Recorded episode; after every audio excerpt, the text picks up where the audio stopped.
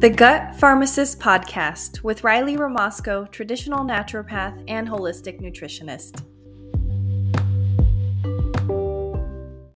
On this episode, we have a super special guest. If you have delved into the world of the gut and the microbiome, you've probably heard about him, Kiran Krishnan, a research microbiologist involved in the dietary supplement and nutrition market for the past 18 years. He comes from a university research background and he's established a clinical research organization where he designed and conducted dozens of human clinical trials in human nutrition. He's also a co founder and partner in Nu Science Trading, LLC, and co founder and chief scientific officer at Microbiome Labs, which is one of my affiliate brands, one of my favorite brands for the gut. Kiran is a frequent lecturer of the human microbiome at medical and nutrition conferences, and he's an expert guest on national and satellite radio. He's appeared in several international documentaries and has been a guest speaker on several international health summits as a microbiome expert. In fact, that's where I learned about him, and I actually learned so much from him, and now he will be on my podcast. So I am super honored to introduce Kiran Krishnan, elite microbiologist and gut expert. Welcome to the Gut Pharmacist podcast. I have an elite speaker today who knows all about the gut microbiome and everything to do with the gut brain connection. Kiran is here with us, and I've learned so much from him since starting my gut health journey just a few years ago. But thanks for being on my show. It is a pleasure. Thank you so much for having me. Of course. Yeah, it's an honor to have you. So tell us quickly why you got into the field that you're in, why microbiology and gut health. Yeah, absolutely. So um, I got into microbiology. Well, I think number one because I was I was born a nerd, so it was going to be something in science. my parents are both from the scientific field, right? So my mom's a medical doctor, and my dad was a uh, microelectronics engineer. Um, so I had kind of both schools of the the hard, you know, mathematical sciences as well as the softer biological sciences as well. I was always exposed to both. Um, my my battle when I was uh, thinking about what to study in the world of science, it was either going to be physics and quantum mechanics or microbiology, and they both wow. have lots of similarities, right? And and and they're both they both appeal to me for the same reasons, and that was it was this universe of unseen, kind of in many cases, unknown things that impact every aspect of your life, right? So, atoms and subatomic particles and quantum mechanics impact your life in ways that you have no you you have no idea, no concept of from day to day. Same thing with my, the microbial world. The microbial world impacts your life, uh, you know, in a very significant way. Mostly goes unnoticed uh, by most people, and so in trying to decide which one I wanted to do, actually, um, Hollywood played a role in that. So, wow, uh, my first, right? So it comes back down to movies, uh, and so we, um, my first week at school, as I was trying to decide, you know, where I wanted to major, what I wanted to focus in on, um, there was that movie Outbreak that came out. Uh, if you remember, you're, oh yes, yeah, with Morgan Freeman and Dustin Hoffman, right? It was about yes. a a viral outbreak in a town, and and um, these were NIH scientists and virologists kind of chasing this infection, trying to figure out a cure, and that seems super exciting to me. And so that's that's when I decided on microbiology. Um, now, when I got into the world of microbiology and I started doing research work, uh, like a lot of microbiologists, you focus on pathogens, you know, and I was working on pathogens. I had two big research projects, one on infectious E. coli, another one on on uh, HIV.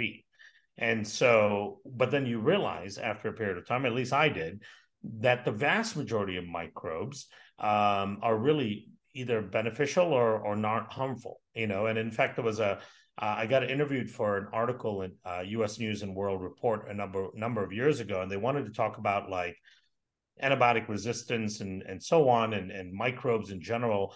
And I did a calculation for one of their qu- questions, and and basically it turns out that about 0.1% of all microbes ever discovered are actually harmful in some way, right? Which means okay, wow. that 99 point, right, which is a tiny, tiny fraction. It's a, it's quite surprising. It was surprising to me uh, as I dug through the literature to try to figure this out.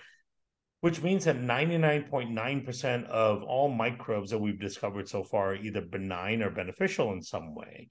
And that 0.1% gets so much attention, right? And, it and does. We, we create right? We get create all this technology and intervention to try to control that 0.1%, whether it's antibiotics, antimicrobials, you know, cleaners, this, that, and the other.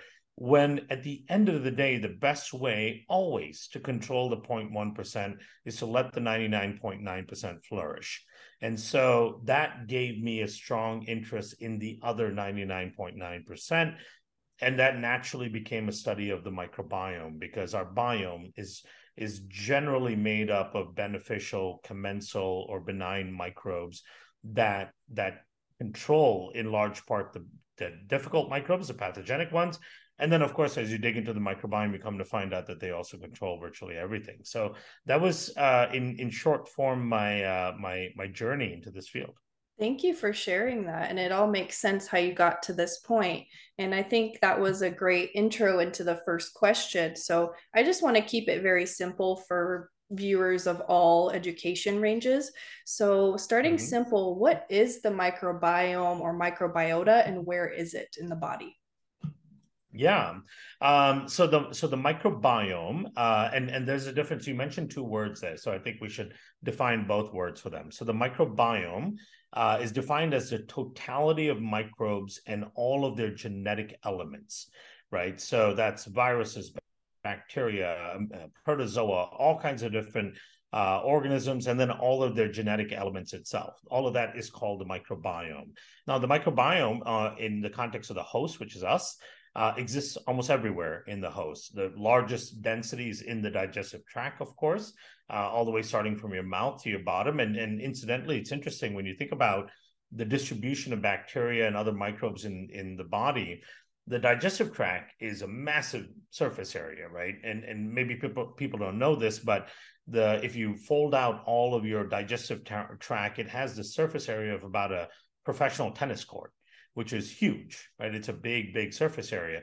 Compare that to the surface area of your mouth, which is actually not that big. And yet, the mouth harbors somewhere around 22 23% of all the microbes that live in your body the gut harbors around 29 to 30% right so it's so it's more but not that much more considering the surface area so the mouth and the gut con- contain the vast majority of microbes but everywhere else you have microbes your skin your cerebral spinal fluid your eyeballs your brain everything else with the exception of your mucosa of part of your mucosal lining in your digestive tract.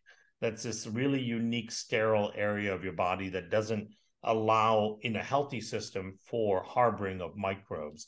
Uh, and, and, maybe we would talk about why it's structured that way uh, but that's the microbiome. So it's all the microbes and their genetic elements. The microbiota is the is the microbial population in a specific area of the body. So you'd say the gut microbiota the skin microbiota the, the hair microbiota.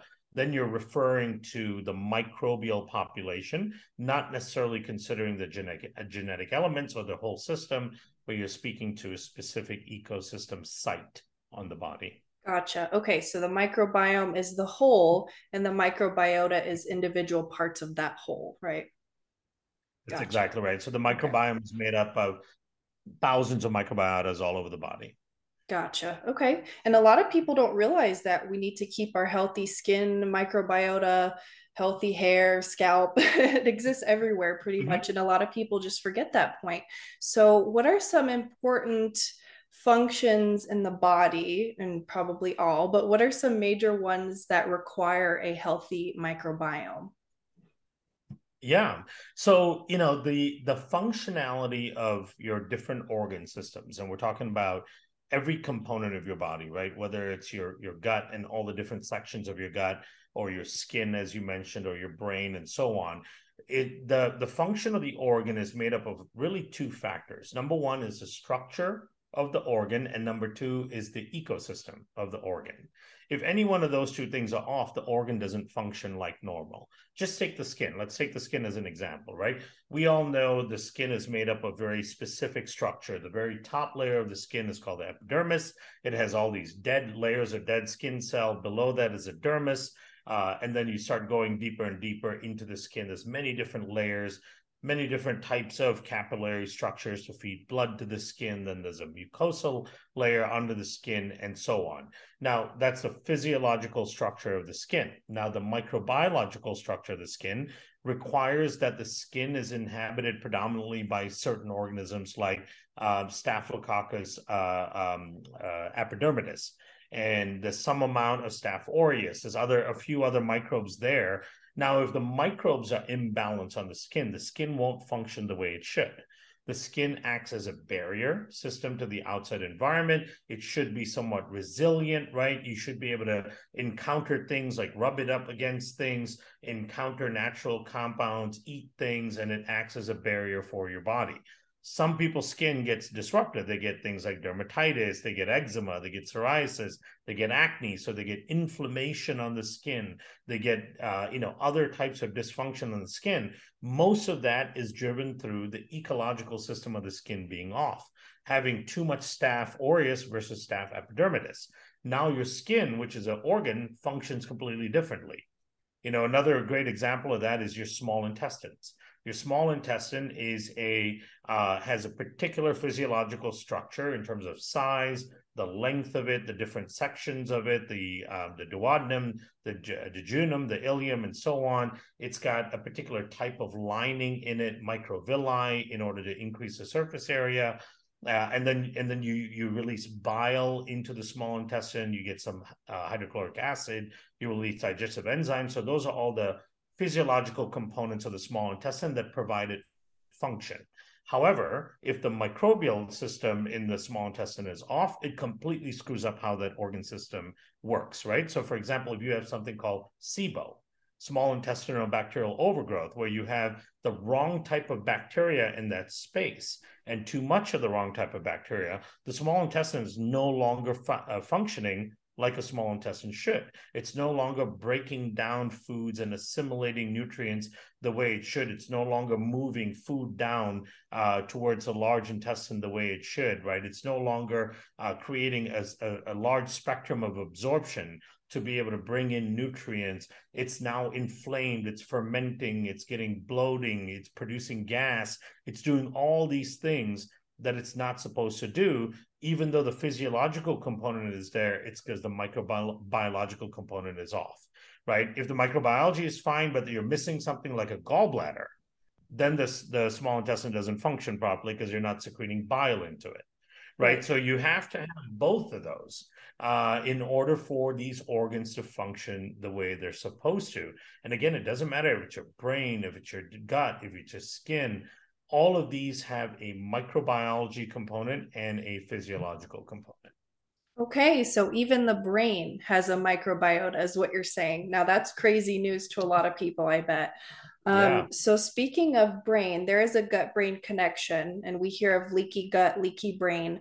So, what actually happens with that intestinal permeability and then eventually LPS inflammation? Yeah.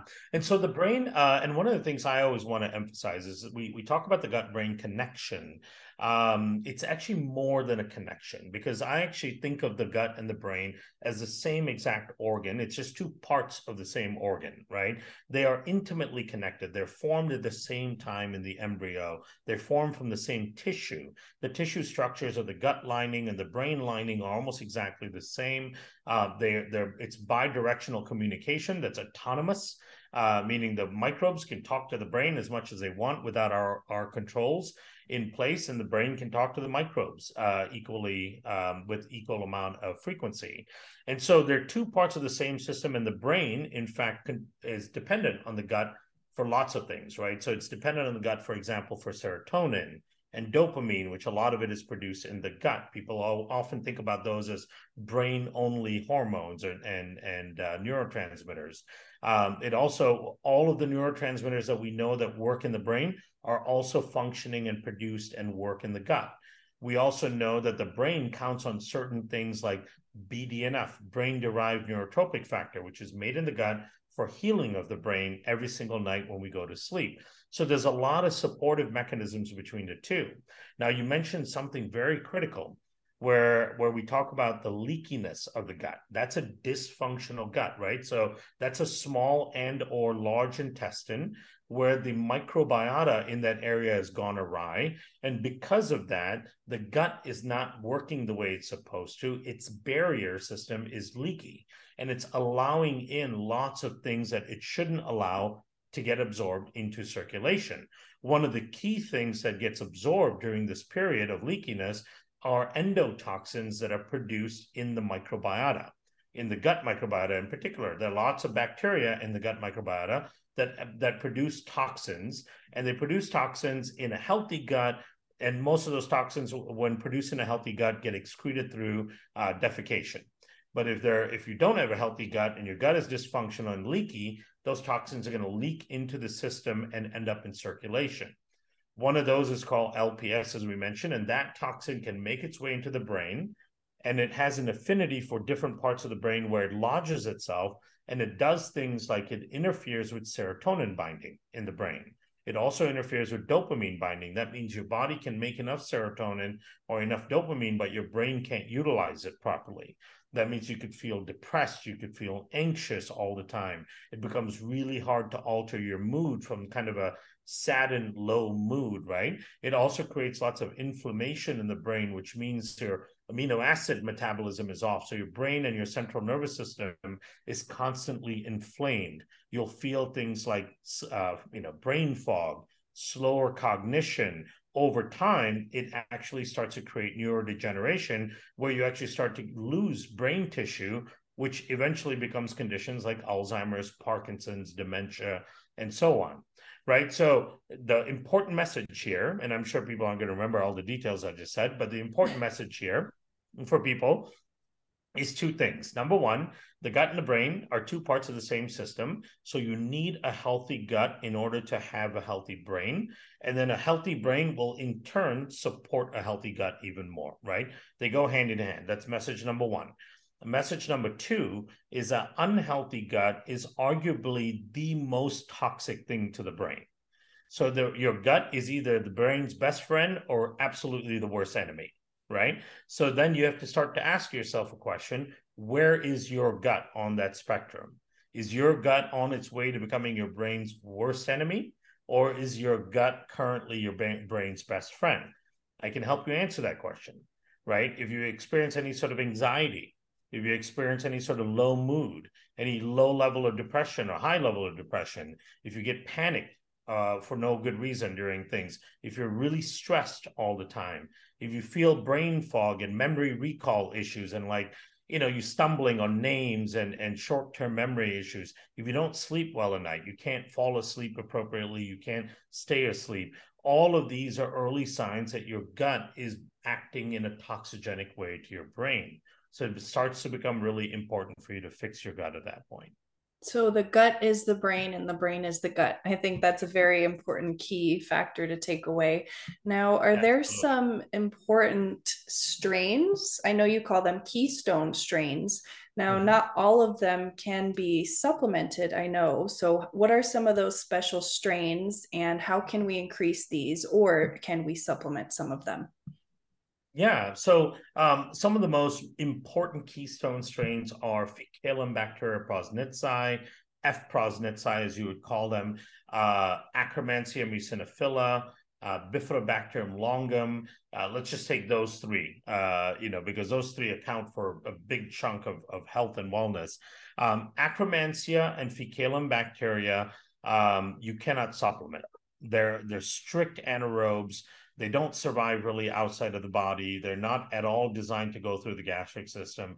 And, and they work very deep in the large intestine, meaning far down in the large intestine. So it's really hard when you swallow them to get them all the way down there without them basically getting obliterated by stomach acid, bile salts, everything else that's in the digestive tract.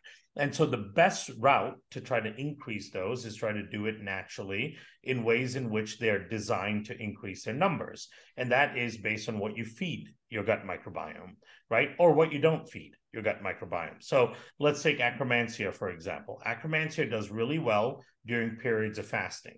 So you have the capability of adding in some periods of fasting into your diet, into your routine, that's great for Akkermansia, right? Uh, the second thing is Akkermansia also does really well with polyphenols. So polyphenols are the you know the the the pigmented fruits, vegetables, and so on. Akkermansia feeds all those polyphenols really well. So increasing your intake of polyphenols can really really drive Akkermansia growth. And if you add in a little bit of intermittent or other type of fasting into that, that really helps Akkermansia, that functional keystone species.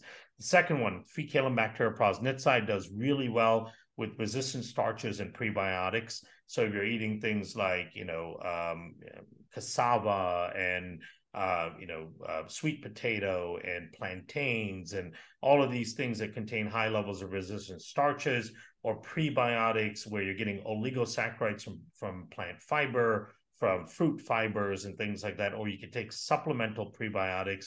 We use oligosaccharides a lot as prebiotics. Those feed Akkermansia specifically. Bifidobacterium longum also loves prebiotics, so it does well with prebiotics. But fortunately, you can supplement some Bifidobacterium longum we work with a Bifidobacterium longum called the 1714 strain, which has been shown to reduce anxiety, reduce de- uh, depressive feelings and low mood, reduce neuro- neuronal inflammation, change brainwave activity, help you fall asleep. So it's doing all of the reversing that a dysfunctional gut does in terms of damage to the brain. So, you know, you can feed those in, in the case of Bifidobacterium longum, you can supplement it. Um, but in general, you know, you, you should always try to do the feeding part. You know, that's a key primary aspect of developing your gut is you want to feed and eat for your microbiome. And then where you can supplement, it's always nice to be able to supplement as well. Right. Always have the basic foundation of nutrition for anything, and then the supplements can come after. Great point. Exactly. Yeah. And I mean, you're not going to supplement your way out of bad choices and supplement your way out of bad habits, right? Um, you know, supplements are, are just that. They are there to enhance um, you know your your your health, your wellness, and so on. Uh, but you need the basics. You need the foundation. You need the good habits, the good choices, and your food, lifestyle, and so on. I totally agree. In the beginning, you mentioned the oral microbiome. I think a lot of people mm-hmm. don't know much about it. They're using their mouthwash every day, really strong toothpaste. So, yeah. is bad breath actually a microbiome imbalance? So, kind of talk about the oral microbiome and how it's connected to the colon microbiome. Yeah, um, you know, and and bad breath. We there's a there's a couple different things, right? So, um, when you wake up in the morning and you have morning breath, that's that's different than bad breath, right? So bad breath, like halitosis, for example, people who have this chronic bad breath, there's a very noxious smell that comes out of their mouths, right? That that's actually it's it's very off-putting um, when when when you smell that. It's different than morning breath. Now, think about morning breath for a moment, right? And and and I know this because of this social programming. Morning breath we think of as gross. Like you see in movies all the time, you know, these couples they uh, roll out of bed first thing in the morning, they start kissing, right? And you go, oh my god, they're kissing before they're brushing their teeth because right. morning breath, right? And you, and you go, that's so fake because nobody kisses, nobody makes out in the morning exactly because of the morning breath. But but for millennia, humans probably did, right? Brushing is not a is not a ancient thing. We've been doing it not, you know, relatively recently, and certainly brushing with things like toothpaste that are that are fragranced and all that is a very new thing. Um, so morning breath is probably a natural part of of our human existence and then as you eat throughout the day it actually reduces the morning breath over time right um, and and in fact what's really important to note in the morning is that a lot of the bacteria that grow overnight in your mouth one of their functions when you wake up is to actually produce more nitric oxide for you. And so it's part of the waking up process, right? So you wake up, and then you start moving around and you and you start salivating again because again you get dehydrated at night. A lot of people's mouths get dry at night so when you wake up uh, especially if you drink some water or you start salivating again. That activates a lot of the bacteria in your mouth to start producing nitric oxide which is a very important compound for you know improving perfusion and blood flow and energy critical thing in the morning especially getting blood to your brain and so on, right? So if you wake up first thing in the morning and you go and you use an alcoholic based mouth mouthwash and try to sterilize your mouth, you're actually cutting out that whole process. You know, and so we we don't necessarily need to sterilize our mouth. That's not a good technique.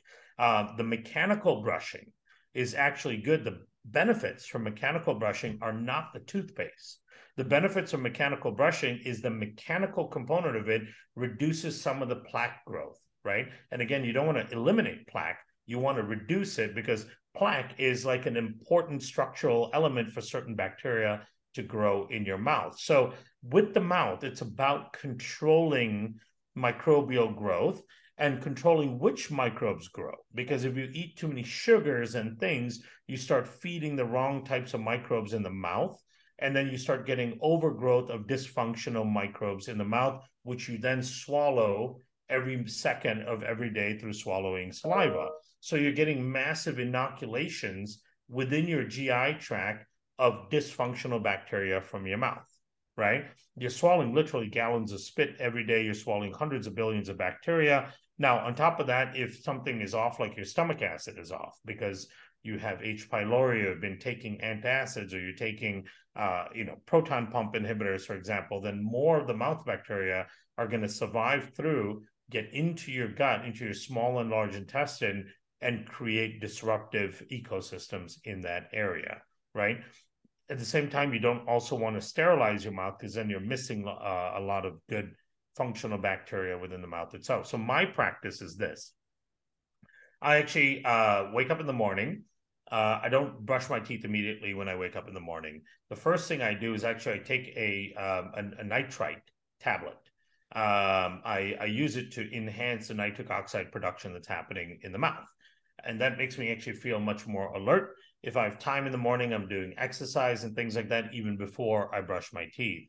Um, and then I may even have a cup of coffee before I brush my teeth. And then at some point, I'll brush my teeth you know, in kind of the late morning, I've given my my my mouth a couple hours for the microbes to kind of settle in and do what they're supposed to do. And when I do brush my teeth, I never use alcohol or sterilizing mouthwashes. Right? It's if I use toothpaste, it's tiny tiny amount of very natural toothpaste, or you can just use some small amount of baking soda, and it's the mechanical abrasion on the of the toothbrush itself that reduces some of the plaque growth and reduces some of the microbial uh, growth in your mouth. So then that's that's it. That's my morning routine. That is so interesting. Okay, so mouthwash can actually inhibit nitric oxide production in the morning. It was one of your good it points. It does. It, it, knocks it out. Yeah. So the last thing you want to do is wake up in the morning and go, "Oh, morning breath. Sterilize my mouth with mouthwash." Right. And so the oral microbiome really determines how the end of the microbiome looks is what you're saying too. Exactly. Mm-hmm. Mm-hmm. Right. Very, okay. Yep. And um, so when it comes, I think you kind of answered this in the beginning, but let's kind of talk about it again. So, a lot of physicians, practitioners, they have this approach with infections or dysbiosis or even the oral microbiome. There's a huge kill off approach. So, is killing yes. off really the best way for all of these imbalances? It's not, and and I I do my best of trying to train uh, practitioners on this with all the lecturing that I do, um, and and here's why because it goes back to the thing we talked about earlier, right? Where it's about 0.1 percent of of microbes are actually harmful or pathogenic, and and their ability to be pathogenic is really determined by what the terrain looks like around them right and so that is the the the real crux every time we try to kill things in an egregious way. And of course there are conditions in which you need to kill things right? If i if i had a, a massive infection if i had mrsa something on my leg i'm going to take an antibiotic so i don't lose my leg or lose or die. Right. um, so there are times when you need to kill things. But for most of these gut issues these chronic gut issues if we're trying to kill things all the time, what we're doing is just disrupting the terrain even more because you cannot specifically kill just the bad guys. If you're using things like antimicrobials, antibiotics, you're killing everything. And so you're disrupting the terrain, and that allows for the disrupted microorganism to actually come back faster. Right. And so my and and we do a lot of gut testing. So we've done 10,000 plus microbiome and uh, analysis on patients in the US and and with many different types of conditions, mostly primary gut conditions. Rarely do we find that pathogens are the big problem right? It's not so much who's there, it's who's not there. And the missing microbes and the missing functionality tends to be what is driving the dysfunction in these individuals. Now, when I say who's not there, I can mean that their presence that are is so low that they're not functional. They're still there, present, right. But their levels are so low that they don't have functionality, right? It's no different than being in a city where you have one police officer and you go, well, we have police but they're not doing anything because there's only one right, right? and so uh, but now you but then if you bring in and you you do something to proliferate that one population into a functional group now you've got the, the a regain of their functionality and so a lot of it we see is about bringing back functional organisms, bringing back commensals, bringing back keystone species that we talked about earlier, bringing back diversity into the gut microbiome, right? And when you do that, when you reestablish those ecosystems, you balance them out, you create stability, and then you bring back functionality. Because remember, it all goes back to what I said before every system in your body is dictated by the structure and the microbial ecosystem of that organ, right? And in these cases, in your gut, especially your ecosystem is off. You got to bring back that population or you're never going to reestablish function. Right. And so things like SIBO, candida, fungal overgrowth, the oregano, berberine, neem, are you not a fan of those microbial herbs? Uh, I'm not, not, certainly not for long term use. You know, right. maybe a short term bursts of them for a week or two. Uh, you know, certainly not the rifaximin over and over again. We keep using those in 10, 12 day cycles, right? Um, and just think about how the failure rate of those and the recurrence of SIBO, right? We've we've been doing the same kind of antimicrobial uh, antibiotic approach to SIBO for years now without really any progress, right? That it just keeps coming back. And that's because with every round that we do, we're disrupting the ecosystem even more, and we're not actually addressing the root cause of the problem. You know, and and and so yeah, I I I'm fully uh, in you know my mindset is all about how do you regenerate the ecosystem rather than go in there and bomb, bomb it with things, you know, with the hope that you'll kill the right thing. Right. You're you're you might kill that thing, but you're going to kill everything else around it, which is why you have all that relapsing. Makes a lot of sense. And I, I kind of say the same thing as well. It always depends on the person too, as you know, and the mm. type of infection and whatnot. So um that was a lot of great information. Is there one more thing that you wanted to add? Any highlight that you wanted to leave the audience with?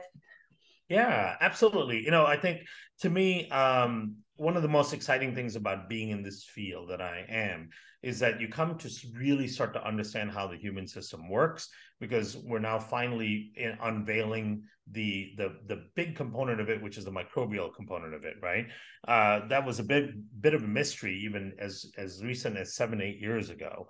Um, what we also have come to understand that the vast majority of chronic illnesses have some connection to a microbial ecosystem or dysfunction in a microbial ecosystem, right? So the vast majority of chronic illnesses is an ecological problem rather than a genetic problem or something that's much harder to try to reverse, which means that there's so much more hope than people think for all the conditions that people are suffering from whether it's you know chronic conditions of the brain the gut the skin the immune system whatever it may be weight if you're trying to struggle and you're dealing with weight for years all of those things have a very powerful microbial based resolution right around the corner, if not here already. right? And so there's lots of hope for the conditions that you're struggling with. So get excited, empower yourself, listen to programs like this so that you can empower yourself with knowledge, um, you know, because there are solutions that can work in conditions that did not seem that we could actually fix, you know, just a few years ago.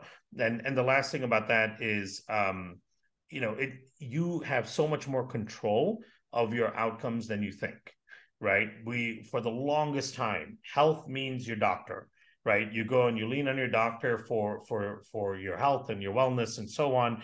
Uh, and most of it was, of course, sick care for the longest time. Now, fortunately, we have a, a, a slight boom in the world of holistic health and and preventative health and so on. So there's a little bit more wellness component to it. But at the end of the day, nobody has more power to in terms of your outcomes than yourself but it's about having the knowledge, having the understanding, and making the right choices, right? And some of these choices can be really, really simple.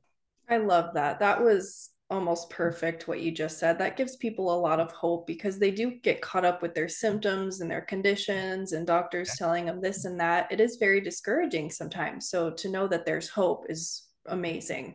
Um, so what kind of projects are you working on? Any updates? And then how can people connect with you? Yeah, um, we're working on a lot of exciting stuff. So um, one of the the areas of focus of the last year and a half has been on the gut brain axis because of this epidemic of anxiety and mood disorders and all that that we're seeing. It's just so prevalent. It's not managed and treated well. People are self-medicating all the time right? Whether it's with uh, alcohol or other addictive behaviors people are doing things to try to help themselves but they're taking the wrong approach. So we know that the gut microbiome is a big part of that. So we launched a, our first psychobiotic called ZenBiome last year we've got i think seven published studies on it now uh, most recently we have a new biotherapeutic for helicobacter pylori overgrowth. It's a probiotic bacteria that grabs onto H. pylori and takes it out of the system, doesn't touch anything else. It's not an antibiotic, not an antimicrobial. It's actually a lactobacilli um, probiotic that has a co-aggregation capability where it seeks out and grabs onto Helicobacter pylori and takes it out. We have a, a microbe that just came out that binds heavy metals in your system in your gut and takes it out of your system, right? And in in the near future coming up, we've got uh, microbes coming out that actually are going to completely change oral care. We've got a product called um, you know BioFresh Clean is the technology, and it's it's a technology that reduces plaque formation and alters the mic- the oral microbiome in a very positive way without even having to do brushing. Um, so it, it's uh, we we we have this mindset of where like can we make toothbrushing obsolete right? Is there a better way to do it? Um, and so we, are working on that. That's coming out next year. Um, so lots of research studies lots of work coming out. We've got a gut brain uh, ibs anxiety product coming out all using unique microbes and and certain types of keystone like species. So lots of stuff coming out lots of innovation you know we're we're continuing to drive research Hey there! Thanks for listening. You can find me on Instagram at Gut Expert Riley, on Facebook at The Gut Pharmacist, same spelling as this podcast, on YouTube at The Gut Pharmacist, and my website is holisticriley.podia, P-O-D-I-A.com, where you can find information on working with me, my background, and more helpful information to feel empowered in your journey.